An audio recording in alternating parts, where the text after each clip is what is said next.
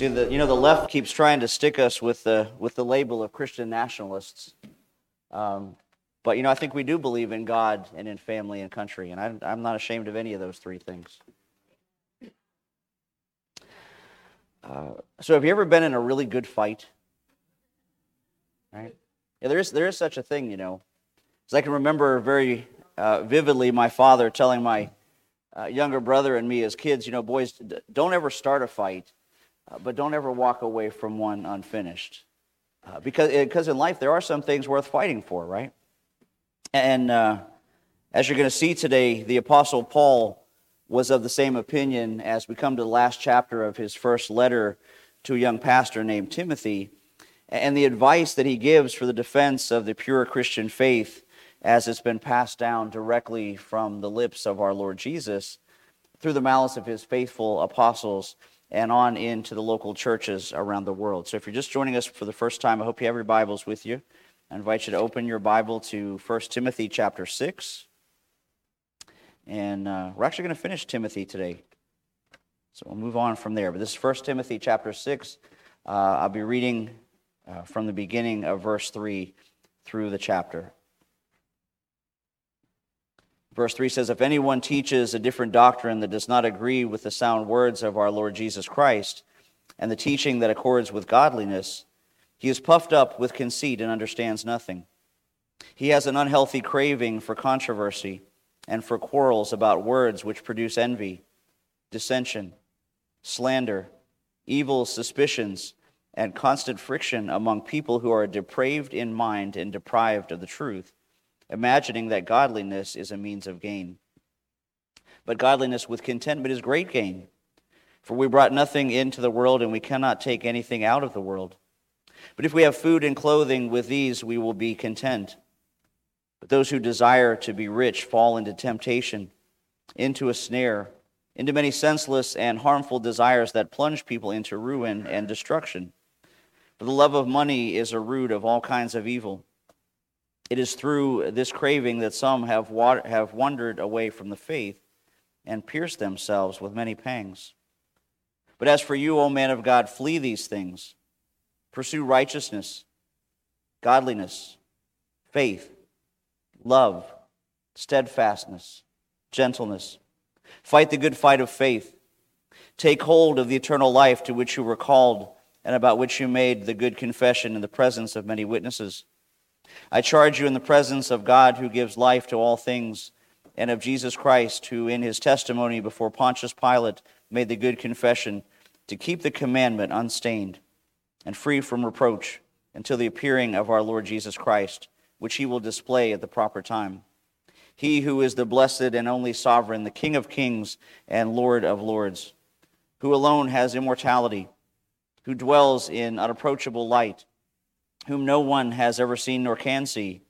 To him be honor and eternal dominion. Amen. And as for the rich in this present age, I charge them not to be haughty, nor to set their hopes on the uncertainty of riches, but on God, who richly provides us with everything to enjoy. They are to do good, to be rich in good works, to be generous and ready to share, thus storing up treasure for themselves as a good foundation for the future so that they may take hold of that which is truly life. O Timothy, guard the deposit entrusted to you. Avoid the irreverent babble and contradictions of what is falsely called knowledge. For by professing it, some have swerved from the faith. Grace be with you. And, brothers and sisters, this is the word of the Lord to us today. Thanks be to God. Let's pray. God our Father, we thank you for faithfully guiding us through this expository look at, uh, at Paul's letter to Timothy. Uh, as we approach the end of it today, Lord, we thank you for all the things you've taught us through it, and we ask you, as we always do, uh, to lend us your Holy Spirit to teach us today, Father, because you promised when your word goes forward, uh, it doesn't return to you in vain, but accomplishes all that you purpose. And we ask this in Jesus' name. Amen. So, you know, the, in the, uh, the book of First Timothy that we've been looking at, Paul is writing a letter of encouragement to a young pastor of a growing church in the multicultural city of Ephesus. And just for a little bit of context, Ephesus was kind of like a New York City in its heyday. Uh, one historian had called it uh, the light of Asia, with only Rome and Alexandria surpassing it in importance. And the Apostle Paul, having ministered there for three years, obviously felt uh, a loving concern for its citizens. And so, sometime around 63 AD, having moved on and uh, leaving Timothy in charge, he wrote this letter of instruction. And one commentator has said of this Paul's letter uh, is a, a battlefield pep talk for Christians seeking to live out their faith. It's full of strong language with words like command, strive, guard, fight, entrust, and train.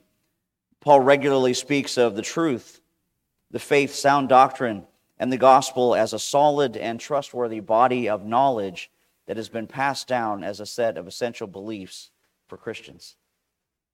And so Paul explains, as we saw earlier in the chapter, uh, that the church has been given pastors and leaders to guard those truths and to protect the lives of the people in each local body of believers so that it can in turn operate as a hub to help spread those truths into every geographic region and across the generations. And, brothers and sisters, this is the good fight of faith that all of us have been called to enter. Because, church, if we have been entrusted and if we have trusted Jesus Christ as our Savior, and you are truly following Him, you can expect to take some hits, uh, but you need to be prepared to give some too. And again, like last week, don't, don't be sending any emails or letters to Joe me in the office. Uh, don't get the wrong idea and go home saying, Pastor Joe told us to go out and pick fights with people today. Um, but let me give you maybe a more practical, probably a more apropos example, especially considering what month this is that we're in. Uh, if you were here with us last Sunday, you remember I said this year marks the 505th anniversary of the Protestant Reformation, uh, traditionally pegged to have officially begun October 31st, 1517, the day that Martin Luther uh, posted his 95 Theses to the castle church door in Wittenberg. The event that sparked a, a religious revolution bent on change, or I guess more properly, I should say, on reform of the institutional church and on returning Christianity to its purer origins. Uh, and Church Luther was deadly serious about it, uh, not for his own glory, but for the honor of God. And so in 1521, he wrote, uh, I have said more than once that anyone may attack my person in any way he pleases. I do not pretend to be an angel, but I let no one attack my teaching without counterattack, since I know that it is not mine, but God's. And because of that, many of his arguments with those who opposed reform and who opposed right doctrine were not just heated, they were white hot, incandescent tirades because Luther was convinced of God's call on his life and of his hand in the Reformation. And so his anger had an urgency about it, as well as a sense of purpose. And that purpose was the purity of the people of God. Uh, you know, the church of Luther's day was, was rife with abuse and corruption. Uh, no, nobody denies it now, and hardly anybody denied it then. And his righteous anger drove him to break with Rome and to cling to Christ alone. And so here we are, half a millennium after Luther and over two from Christ. And, brothers and sisters, we need to stoke that same type of righteous anger again today.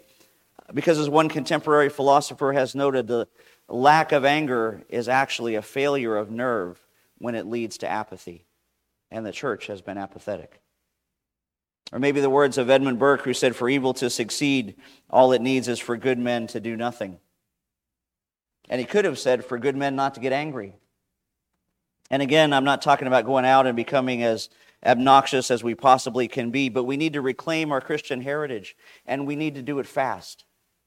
And guys, for you men of the church, uh, that means we need to shake off the cultural stereotype that Christian men are just nice, little, harmless pushovers.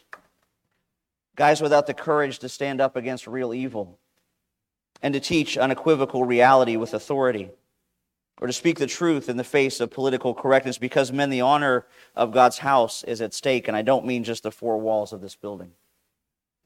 And the exhortation to do this, to join this fight, is right in the heart of today's text. You can't miss it at the beginning of verse 12, where Paul urges Timothy to fight the good fight of faith. The idea that's expressed here in the original language is one of exerting every ounce of energy, of giving everything you've got. And so here it's, it's exerting every ounce of energy in the good fight of the faith, giving everything you have to the great struggle for the gospel. And folks, we've almost lost that in the Western Christian church. And I'll give you another example. You know, in recent years, there's been some revisionist work done uh, to hymn books in some of the more liberal denominations that were uh, concerned too much, in their words, about uh, blood and battle being portrayed too much in the Christian life. And so, great old hymns like Onward Christian Soldiers and Battle Hymn of the Republic and Hold the Fort, like we sung last week, uh, have been removed and replaced from our hymnals. In that same vein, I can tell you hardly any churches sing from the Psalter anymore. In fact, I'd be willing to bet a lot of money that we're one of the only churches in Zephyrhills that even makes an attempt at it. And, and no, I'll be the first to admit they're not always easy to sing. And yes, yes, yes, we need to brush up on the tunes. Uh, but, church, the Psalms of David are the battle hymns of God's people. And their prayers and their anthems announcing the reign of King Jesus, and they were composed by the Holy Spirit to be sung back to him in proclamation of the inevitable victory of Christ and the triumph of his church. To, to which I can only think to say, if you don't like them, if you don't want to sing the Psalms, please, please tell him and don't tell me. Because I can guarantee you that we're going to be singing them in heaven. And so you might as well just plan on doing that here if you plan on going there. Because, folks, I can uh, tell you genuinely, genuinely, I want you to enjoy your experience while you're here. I want you to enjoy church. I want you to enjoy worship. But bottom line, guys, none of this is for you. I don't know any other way to say it. Uh, and the minute you begin to say things like, well, I just don't like this, or I just don't like that, I say to you, consult the owner's manual before you speak up. Please. And that's just the tip of the iceberg of the things that we need to be willing to fight for. And you guys know this. Many, many churches today, in an effort to be sensitive to individuals who are looking for something, they don't even know what they're looking for. They're looking for something when they come to church, have watered down the gospel. And that is why not only is right worship, but sound teaching so important, particularly as it concerns our salvation. That's why we read today if anyone teaches a different doctrine and does not agree with the sound words of our Lord Jesus Christ, and the teaching that accords with godliness. He is puffed up with conceit and understands nothing. And so, the issue of our salvation, of, of our redemption, of our new birth, uh, is an important one for us to pass on intact to the next generation of believers. Uh, and believe it or not, it is and has been a controversial issue, although it shouldn't be. It's a question that's been debated down through the ages within Christian doctrine and still is today. Uh, and I can tell you, speaking of, of good fights, there have been some knockdown, drag out fights over it. And with good reason. Because, church, what we understand about why and how we're saved has important implications to our faith. So, so here's, here's kind of the, the battle in a nutshell for you.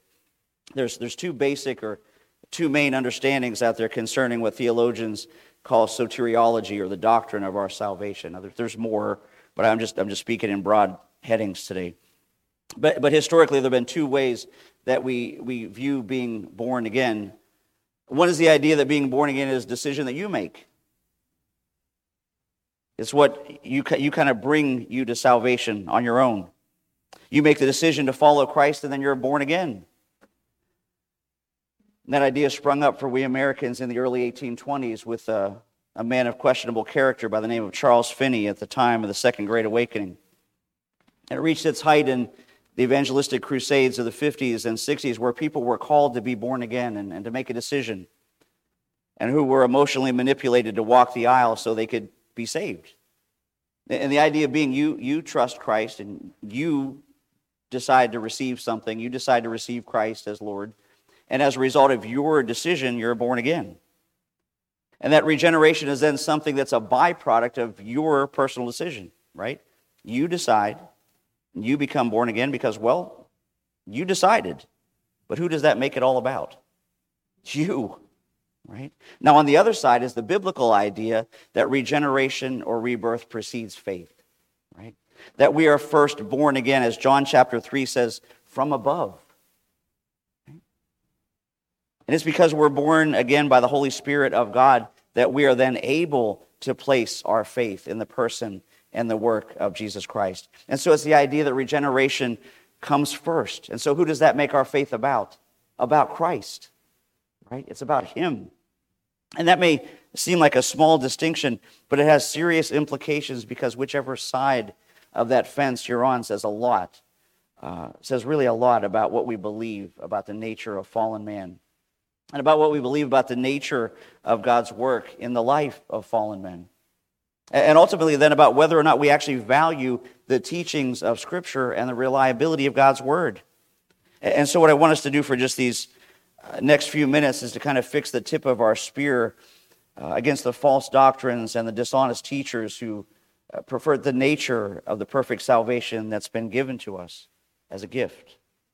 And against men who, as we read today, have an unhealthy craving for controversy and for quarrels about words which produce envy, dissension, slander, evil suspicion, and constant friction among people who are depraved in mind and deprived of the truth. Uh, because, church, as with all things, there's only one right answer to this controversy, and it comes from the Word of God. And for we as Christian believers in the stream of Reformed Protestant doctrine, uh, a whole bunch of people who are a whole bunch smarter and a whole much better well versed in Scripture than you and I have fought and won this battle repeatedly. Uh, one at every time this heretical view has raised its ugly head. And I just want to share with you the top three in, in the very brief time we have left. The top three combatants who have been involved in three pitched battles uh, over this idea of how regeneration and salvation happen. And I really want to show you more than that why it matters.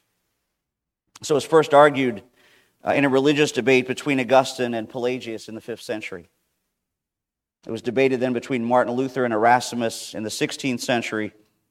And then shortly afterwards was debated again between Jacob Arminius and John Calvin, uh, and actually, actually between the students of Arminius and Calvin in 1619. So, first, Augustine. Augustine, if you know him, was a bishop uh, in what is now Algeria, and he debated against a Greek influenced religious philosopher named Pelagius. Now, Pelagius rejected the idea of original sin, the idea specifically laid out in Scripture, 25 verses of which are going to come up on the screen here behind me. He rejected all of those. He rejected the idea laid out in Scripture that man is totally depraved and that humanly speaking, man cannot respond to God to work toward his own salvation. Uh, he actually believed that humanity, that men and women had the power in themselves to will and to choose Christ and, to live a righteous life because of his or her own free will. I guess he hadn't met too many people. Uh, no, Augustine rightly rejected both of those ideas. He believed what the Bible says about original sin.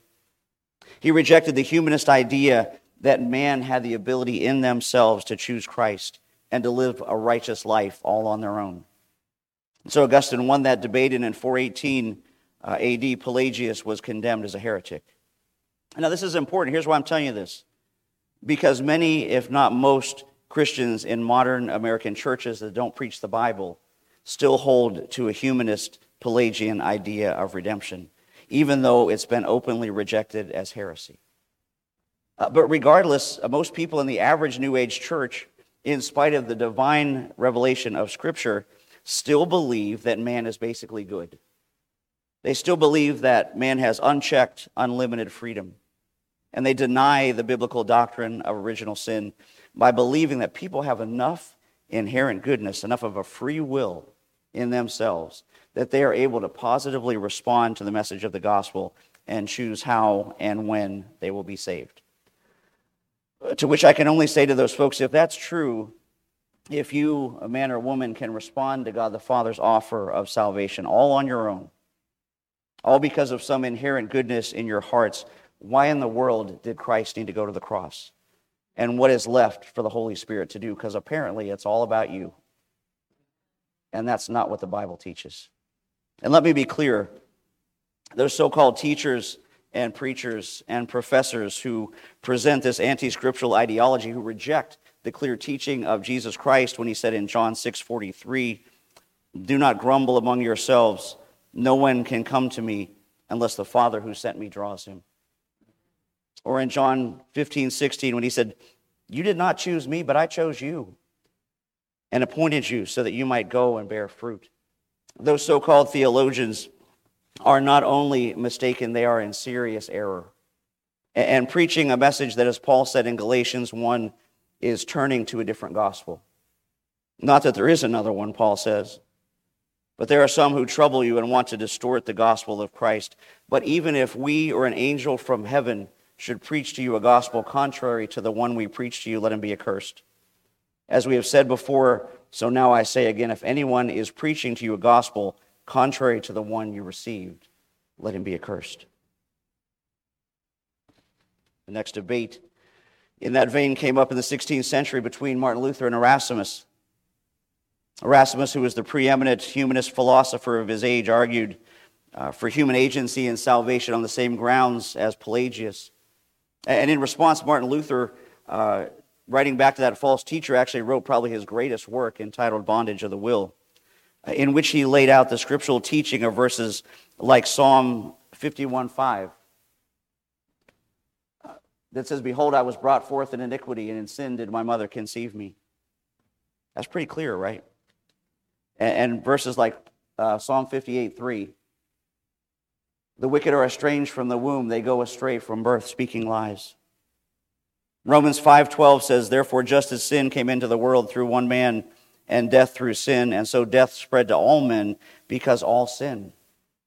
And finally Romans 3:23, "For all have sinned and fall short of the glory of God." So Luther, backed up by those scriptures, of course, won and prevailed in that debate, arguing that obviously humanity has the free will to do all kinds of things, with the one exception, of course, of perfectly following God's law. And while people may recoil at this because, right, we want to be free, because we desperately want to play a role in our own redemption, brothers and sisters, there is real freedom in recognizing our bondage to sin and receiving our salvation as a gift. Receiving it as the promise of God, as dead men and women brought to life by the same resurrection that brought Lazarus out of the tomb. It's a miracle. And then finally and quickly, the debate between Calvin and Arminius, or as I said, the, really the, between their students. Jacob Arminius was a professor of systematic theology at the University of Leiden in Holland. And after his death, his students protested against the biblical orthodox doctrine of our Protestant Reformed faith. And they made up five points of protest against its sound teaching. That's when Calvin students responded by calling the Synod of Dort and making their five points of their own, a response against the heresies of Arminius, which became what we know as the acronym TULIP. Right? You, you guys have seen that in your bulletin. Uh, total depravity, unconditional election, limited atonement, irresistible grace, and the perseverance of the saints. And I'm telling you this today because I want to be clear I'm arguing the Augustinian side and against the Pelagian. I, am arguing from Luther's side and against Erasmus. I'm arguing from the doctrines laid out in that acronym TULIP that you saw up there, not because I've got any particular affinity toward those doctrines, not because they're convenient, uh, not because they're popular, not because they're trendy, because guess what? They're not. Not because they've ever filled a church, not because they've ever pleased every hearer that's heard them, but because, brothers and sisters, they are the absolute truth.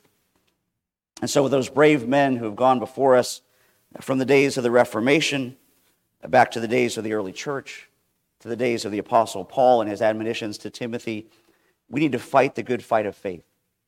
We need to take hold of the eternal life to which we were called and about which we made good confession in the presence of many witnesses, so that the words of the gospel and the work of the reformers move on from this time and this place to generations yet to come.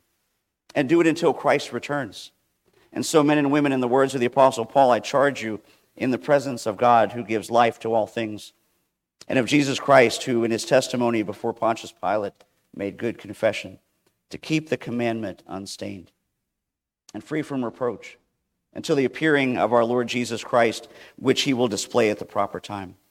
He who is the blessed and only sovereign, the King of kings, the Lord of lords, who alone has immortality, who dwells in unapproachable light, whom no one has ever seen nor can see and to him be eternal dominion. Amen. Let's pray together. Father God, we thank you for the faithful witness of your word. We thank you for the movement of your spirit within our hearts. Convict and, and condemn us, Lord, every time we think that we can reach you on our own. Uh, but show us, Father, the mercy of your Son and the work of your Spirit. Be with us, Lord, as we go about our lives this week. Help us, Father, to carry that gospel to all that you would have to hear it. Uh, if there's even one among us today, Lord, that doesn't know you as, as their Lord and Savior, call them to repentance. I ask you, Father, to open their eyes, uh, unstop their ears, break their hearts of stone, and replace it with a heart of flesh uh, to receive you, Lord, uh, freely because of the love of your Son. And it's in his name we ask these things. Amen. Would you please stand for the Apostles' Creed and for our closing hymn? So let's confess together publicly what we believe. I believe in God the Father Almighty, maker of heaven and earth, and in Jesus Christ, his only Son, our Lord, who was conceived by the Holy Spirit, born of the Virgin Mary, suffered under Pontius Pilate, was crucified, dead, and buried. He descended into hell. The third day he rose again from the dead. He ascended into heaven and sitteth on the right hand of God the Father Almighty. From thence he shall come to judge the living and the dead. I believe in the Holy Spirit, the holy Christian church, the communion of saints, the forgiveness of sins, the resurrection of the body, and the life everlasting. Amen.